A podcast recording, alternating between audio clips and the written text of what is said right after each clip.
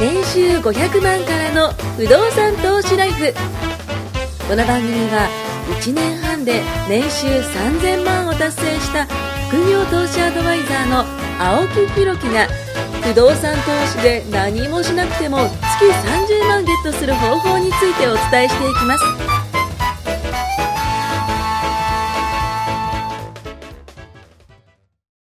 お願いします。お願いしますえー、186回目ということで、まあ、収録がね、あのー、1ヶ月に1回やって4話撮るんですけども、ちょうどこれが4話目撮って、で、しかも今12月に撮ってるので、まあ、僕らとしては、まあ、年納めというか、そうですね、年末ですね。年末になるんでね。えーということでね、まあちょっとこう、この1年を振り返ってじゃないですけども、まあちょっと振り返りつつ、まあ今年のこと、えー去年のことをちょっと振り返りつつ、まあ不動産のね、はいえー困ったことあるあるということ で、ね、ちょっとそれをね、えーい、ろいろとトシさんとね、話していきたいと思います。まあその前にコンテンツが出来上がりましたということでね、えーちょっと告知をさせていただきます。題して知識ゼロでも30日間で不動産投資家になれるというね、毎日ステップ配信する、えー動画コンテンツです。公式 LINE よりご登録後に、えー受け取ってください。また毎週金曜日の20時から、ズームセミナーをね、開催していますので、こちらもぜひ、えー興味がある方ね、ご参加くださいということで、まあ、2021年は令和3年ということで、はいえーまあ、僕にとってもね、すごく重要な年だったんですよ。まずあのね、仕事仲間がこう変わったりだとか、事業も変わったりだとか、で、まあ、不動産もね、あの、持ってて、その物件が、あの、いい方向に行けばいいんですけども、ちょっと悪い方向にもね、あの、なったら、まあ、いわゆるその、えー生卵ぶつけられたりとかして、言っちゃい ましたけど、そういうのがあったりだとか、 まあ、今年に関してはね、あの、江ノ島の古着屋さんをやったりだとか、ね、自分でその、あの、SNS で言ったらツイッター始めたり、まあ、YouTube とかもやってますけど、まあ、そういった様々な事業展開を試みましたけども、まあ、今年はその土台を築く年だったかなと。で、その中で、まあ、家族でね、あの、週1回、こう、出かける日を作ったりだとか、で、最近だと日曜日の午前中はね、あの、うちの娘とあの、近所の公園でこう遊び回る日々なんですよ。僕自身も遊んでるし。楽しいですよね。楽しい楽しい、本当楽しいです。まあ、本当数年前までね、あのーこんなことなかった。もうえらい違いの生活でね、あの、本をたくさん読んだりだとかでね、知識をこうね、蓄え、こう実行して知恵にしたりだとか。まあ、未だにあのービジネスで考えたら、10個何か挑戦して、1個ヒットすればいいぐらいなんですけども、まあそのヒットしたものって長期的にこう伸び続けるものが多いんで、やり続けていけばその1個がどんどんどんどんこう増えていって、あのーまあね、自分にとってもすごく良くなるかなと思うし、それはビジネスマンの発想ですよね。そう、んあの結局すごいな10個やって9個失敗したじゃんって見る人もいますけど、うんうんうんうんでもまあ、あの、不動産も結局、じゃあ全部10個やって10個当たるかというと、長く持ってれば何かしら起きることじゃないですか。うん。僕の物件だったらそれこそ、あのーちょっとね、あの、あんまよろしくない方がね、住んでてね。 あのそれこそ、トイレに段ボールを捨てたらしいんですよ。で、流したらしいんですよ。詰まるやつです。詰まるんですよ、詰まるんですよ。わかんないのかな トイレットペーパーじゃないんだけどな。ね段ボールでケツ拭いてたんですか溶けないじゃないですか。トイレットペーパーって水に溶けるようにできてるのに、 段ボールは溶けないんですよ。ってなると、そのままね、どあの、土管をこうね、マリオみたいな感じで土管をこう行くじゃないですか。塩ビ管ですね。そうそう。で、結局、あの、どっかね、どっかで引っかかって、えー、その、まあ、外にマスってありますけど、そのね。おつまり遊ばすわけですそねうそうそうそうそっからブオーっとこうね。あのー吹き出してきて、逆流するわけですねそう、逆流してきて。まあ、警察の方にも2、3回 おね、も来ちゃていただいて、本当に。 とかね、あったりだとか、まあ、あのーあるんですけど、持っててよかったなって思う面もあるんで、うんまあ、ちょっとね、今回はその、失敗談もあるんだけど、あの、こうやってこう改善したとかっていう、まあそういった話をね、ちょっとしていきたいなと思うんですけど。まあ、不動産って、うんあんまり失敗ってないんですけど、うん今年、まあ、撮ってる2021年ですね。はいはいはいまあね、今までなかったことが結構立て続けに、特に後半起こったんで、おうおうじゃあいくつかちょっとシェアしますけど、お願いします。あのー基本的に僕ですね、ボロい、うんうんうん。あの、古い、うんうんまあ、そういうアパートが好きなんです。はいはいはい。 それは ボロいのが好きなんじゃない まあまあまあ、あの、いわゆるリターンの部誤分考え解てを、ですね誤解をしないそでうそうそうね。 ボロいのなんがか好きなんじゃないこのこのね、トシさんあの、古くて汚いやつ持てませんみ たいな。そうじゃないですね。なんでかっていうと、家賃も下がりきってるし、そうですね。うん。えーもうここからまあ下がんないだろううんなうんと。うんうん。で、値段もそれなりに落ち着いてるし、まあ当然利回りが高くなるわけうんうでんすようね。んうん。で、それを、まあある程度の運営をしていけば、まあ割と残しやすいというか、失敗しにくいんですよ。ううん。新築で買って、もうここから家賃はずっと下がるの前提とかうんうんね。うんうん買った瞬間が一番ピークみたいなのが困るんあそうそうですねで、結も局うそどうっですちよねかというと、もう下がりきってるのが僕は好きで、うんうん読みやすいのでね。で、そういうのを持つわけですけども。なので、まあ、割と一般的に新築の方が嫌がる、うんうんうんうん。えーまあ、例えば外国人の方でもいいですよとあかー、高齢者の方で一人住まい、あもう全然どうぞとか、うんうんうんあの生活保護の方でもうね、んうん全然むしろありがたいですみたいな。うんうんもう家賃安定しますから。うんまあ、高齢者の方たくさん入れて単身の方入れると、当然あの死亡リスクっていうのが出ますうよね。んそうですね。まあお部屋で亡くなるケースありますよねどうしてもね人間でで、それは全然いいんですよ。うんうんあの、自殺とかすからね。うんね、うんうんうん。はちょっと困っちゃいますけど、なるほ普どね通にお亡くなりになると当然どっかで死ぬわけですから、人はうんうんうんうん別にそれは全然いいし、あの、対策っていうか普通にできるんですけど、うんうん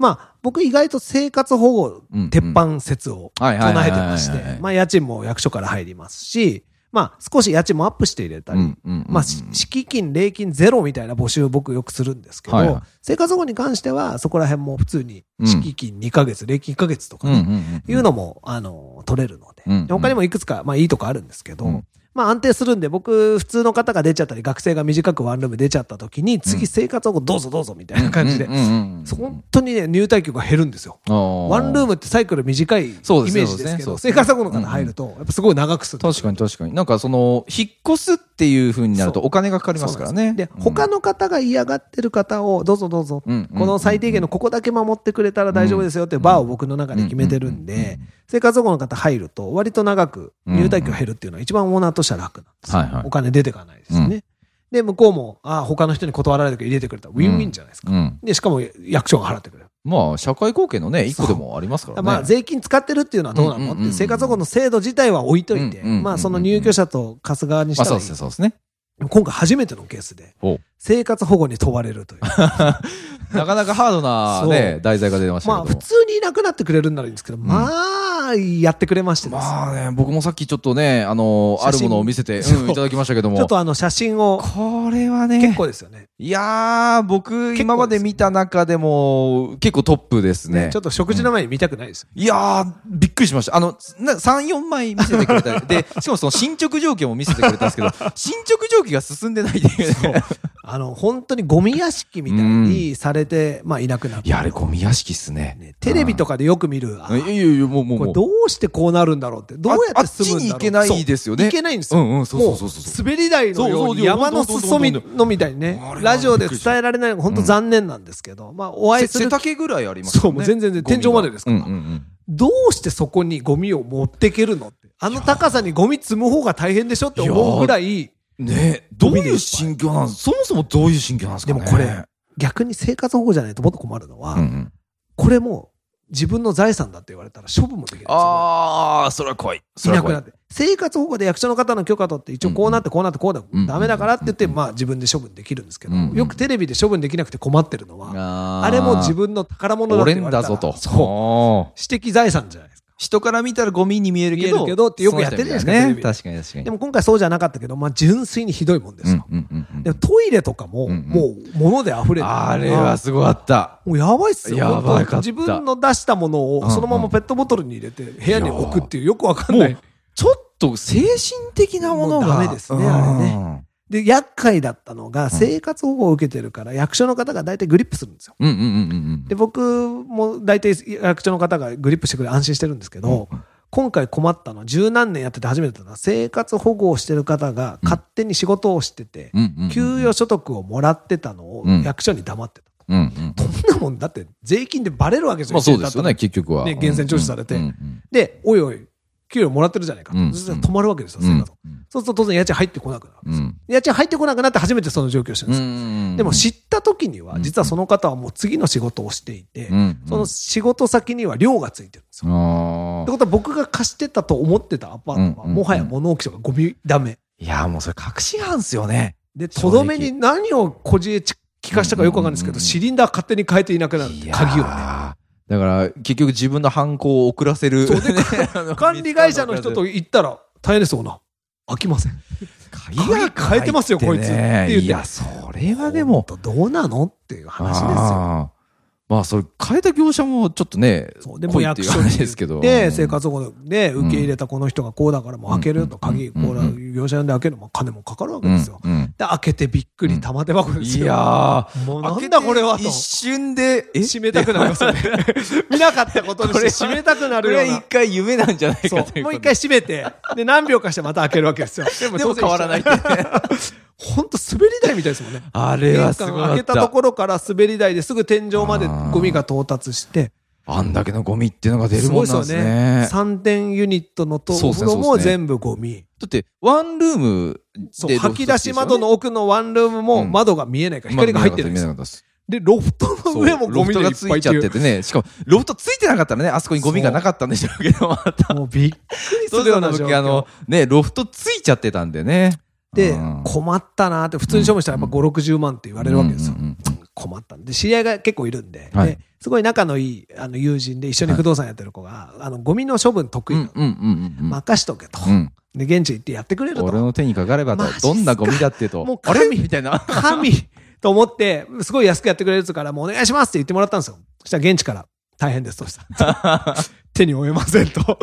何何何写真送ったんだけど、 プロが見て、驚愕だったってことですよでね。ちょっとこれはちょっとごめんなさい、今回手引かせていただきますとうんうんうんうん。で、できるだけやってくれたんですよ。はいはいはい。だいぶ60袋だ、もう本当軽トラ満帆山積み。いや、それも見ました。あの、ね、け写真で軽トラあがのかわいそうなぐらいに。ね、かわいそうなぐらい積ん で、持ってってくれたのに、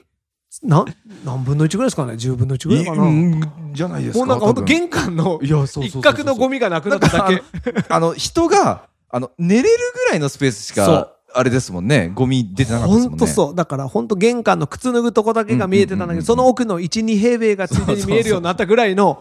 分で、まだこんな、これどうすんのっていうだねから。その方にもね、まあ、当然2等払わないといけない、言ってもらったうんし、うんういんうんろうんいろ用意してもらったから申し訳ないから、ちゃんと払うけども、うんまあ、次のプロに任せた方が、もうこれはもうプロ中のプロに任せましょうということで、もう頼んで、うん。もう大きいトラックを呼んで。いやー、あれはもう。いやー、もう本当いい経験というか悪いも経うな験んとかいうかブルドーザーで突っ込みたいですよね。本当ですよ。でもしたら僕壊れるの僕のアパートです から。それはちょっとなんとか辛抱しましたけど。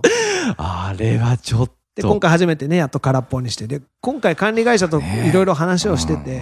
びっくりしたのが、実はオーナー申し上げにくいことがもう一つあります。ほうほあの、下の斜め下の部屋がうんうんうん、体育が連絡あったんですよ、はい開けたら同じ状況でした。う。そうでしょっいてや。まそれはやばい。十何年僕不動産やってますけど、はい初めてのゴミ屋敷が立て続けに起こるという。 2回連続であったってことだですかよらね。 17部屋あるアパートのうち2室でそういう惨劇が起こっすっげえなでもそっちは、あの入居の時に保証人を取ってうて、んうんうんうんまあ、兄弟の方がね、うんうん。もうかなり高額なあの直すのにお金かかったんですけど、それは全部持ってもらって、いやーまあ。読んでどう思いままあすでとも、こっちとしては当たり前ですけどね。ご兄弟の方がこういう状態にされて、うん見てください、壊れてますよね、キッチンうんうんうんうんに。だからそれは全部復旧してもらったんですけうど、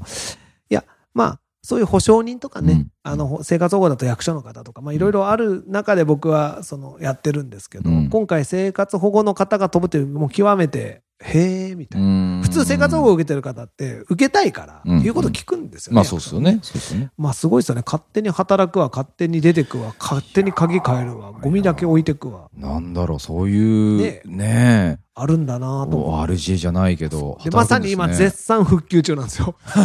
一部屋やっとゴミが空になって、これから復旧工事。で、これね、きっちり押さえとかなきゃいけない。やっぱりね、1月うんうん。からもうきっちり募集かけて、2、3で蹴りつけないと、一あー番いい時期を逃す。いわゆる繁忙期のそうなんですねよ。ここで埋める。るかどうかは、やっぱりね、うん実はこれ聞いてる方、うん新年かな、ん2022年に聞いてると思うんですけど、うん今ですからね、うんうん今動いて、2月、3月できっちり埋めないと、うんまたずるずるといくんで、まあ新生活の始まるそうそうねそ、う時に。うんだからここはやっぱりね、あの、ボロい物件とか古い物件を買ってるので、新築のように常に需要があるわけではないから、うんうんうんここはやっぱりね、きちっと勝負まあを抑えかとけきなたゃいな時期ってことですね。だからうんここで出費があろうとなかろうと、やっぱここはきっちりやって、うんまた来年いい年にするぞと。うんうん。まあ、逆に言ったら、2021年中に全部分かってよかったと。まあそうですねもう。来年多分ね、うんうんいいことしかないです。 もう今年いろいろあったまからあ今年ね、さっきトシさんともその収録前にいろいろ話しましたけねいろどいろあ、りましたよ。今年は特に、うーん。もう覚えてないですもん、最初の頃、うん2021年の最初、何やってたかなって、あ、あれか、これか、それうか。んうんうん。結構しんどいことが多かったです。まあそうです ね。なんか立て続けにやってたいろこいろありとましたが、よねまあ花が咲きそうなのも、まああるんですよ。確かに花が咲いてね、まあ木になって花が咲いてねう、んありますけど、まあ片やそのなんか、花火のようあなのもいっぱいありま したそうからね。あれここに種埋めたんだけど、 おかしいな、みたいな。食われてるみたい なね。どんどんなくなってあるりましたね。 元本自体がないんですけど、みたいなね。ねえ本当そういう意味でそういうのもそうそう不動産やっといてそこ救われたなっていう部分がうん本当に多分にあったんですけど、うんその不動産もあたまにこういうことあるんだなと、まあね、まあ、これ聞くとね、なんかその不動産が怖いって思うかもしれないですけど、でも、確率で言ったらですよう、んだいぶ、ああそう確率で言うとあと初めてだったのが、うん入居してる方の上のはいはいはい。部屋の方が今年のご春かなはいはい。あの水漏れやっておーで入居者の方から「オーナー」って電話かかってきて、はいはい。そこ珍しく僕が持ってる40何件のうちの23件しかない自主管理のとこなんですよ、ああ、自分で管理してて。初めてやはいはい初めての区分投資のやつかうんな、うんうんマイホームとして買って、はいはいはいはい今住んでないから貸してああ、そこですね。そう言いわれてた。はい。そしたらなんか、あの、あの壁からなんか水が伝って濡れてるんですけどはいっはいはいはいていう、それ、水漏れですって。はいはい。で、あなたの上、部屋あるから雨漏りじゃなくて、うんそうんれうんうん上の方のやつです。で、保険う、んすぐ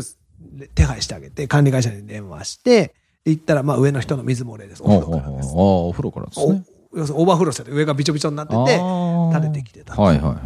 で、まあそういうのって別にオーナーとかじゃなく、入居者じゃなくて、当然上の方とか管理うんうんうんうんいろんなとこの保険使ってやるんですけど、まあ入居者の方はそれは、なんか壁紙新しいの貼ってもらおうと思って言ったらうん、うんうん動かすのめんどくさいんで、もうこのままでいいです。っうんへえ。てなるとどうなるかっていうとうん、必要、直すのにかかるのに必要なお金は出るわけですよ、保険でう。んうんんんんそうすると、それはもうオーナーの収益まあまあそうですね、そうですね。まあ一部支払って、うだかんうんらそういうことも経験しましたし、うんうんあと今収録してる事務所、うんうん。もうつい最近こ、こね。はいはいはい。そこの奥の上、はいはいはい。上から水浸しです。あ、言ってました ね。ダウンライトから雨が降ってるん ですよ。なんだろうな、これ、みたいな。絶対リングシャワーかなと思って。ここシャワーつけたっけな、ない俺でっすてもん ね。いや、最初ね、足がチャプって言って、暗闇で手洗ってて、はいはい電気つけるのめんどくさくて。あれ、俺こんな手洗うのに、水ジャバジャバやったかなと思って、そこの洗面。はいはいはそしたらスリッパでジャブジャブって言い。ういんですや、よ。そりゃびっくりですで、ね。電気つけたら、水たまりになってるんですよ。はいはい俺そんなに水出したっけなと 思って。で、左を見たまずら、自分を疑うんですよ、そこはね。扉の隙間から水がこっちに来てるんですよ。はいはいはいああ、この部屋からうんうんうか。んそうそうそう。ここ水ま、違うんです よ。何度なんですよ、隣。で、何度開けたら。水は絶対出ないわけですねもうそうダウンライトから、もうシャワー。ー。おおう。ああ、そこれは、で、そこで現実を受け入れるわけです。は。しかもリノベしたばっかですすからね、ここい。や、そうっすよね。もうピカピカに仕上げたところ、もうだこかうら、やり直しかとね。だから新築になったんですよ、これね。あ、違う。 だからもう本当に上に、それもすぐ電話して。うんでもまた上の方が変わってたり、まだいろいろあるわけですよ。あー立ち会うのながるめんどくせえとか言うんですよ。漏らしといて。ほどねいや、それはふちょざっとけやがってね、話なんですけど、まあこれからここは、あの、どういうふうに復旧したか、天末またここでシェアします。ら、うんうんうんまあ今年ね、本当初めてのことがいろいろあって、うんまあ面白かったというか、まあね、それも一個の経験として、シそうですェアね、ここで今しましたんでね。どうリカバるかと、うん。あの、そこら辺はシェアしますので、そうですね。はい、ご安心いただければとね思ないんます。かいろいろと思ってると、まあそういうこともあるんだけど、ありますよだけど、だけどやっぱ現物があっそうてですよ、リカバリー聞きやすくそうてで、すよね、吹っ飛ばない。そうですよ 保険も使える。そうですね、保険も使える。うん保。険も使えるし、まあいろんな対応ができる。うん。で、そこでまた応用力をつけて、そうですねまた次の経験で、これうんみんなにシェアできるのが面あ、白そいうでですすね、よ、そうですね。そうそうそう。まあこれがね、なんかあったらうね、ん一人でやってたら一人の経験だけど、うんこれをみんなの経験にして、そうですねみんながいればみんながやったこともまた聞けるしうんうんうんうん、対策も打てるし、こういう時どうしたらいいですか間違いない間違いない。そういうのをシェアする仲間がいるっていうのはやっぱ楽しいなと思うので、確かに。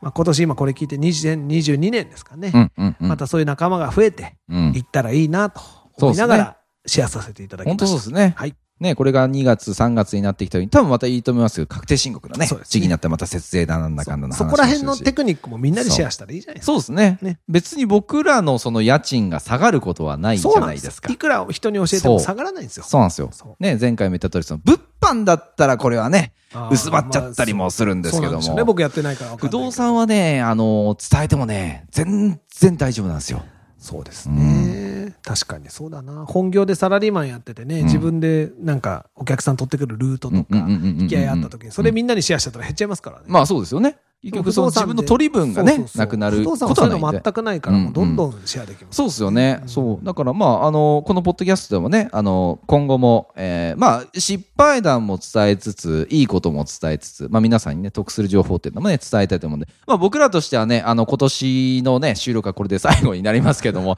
また来年もね、ぜひね、あの、聞いてほしいなというふうに思います。ありがとうございます。はい、ありがとうございます。今回も年収500万からの不動産投資ライフをお聞きいただきましてありがとうございました番組紹介文にある LINE アップにご登録いただくと無料面談全国どこにいても学べる有料セミナー動画のプレゼントそしてこのポッドキャストの収録に先着で無料でご参加できますぜひ LINE アットにご登録ください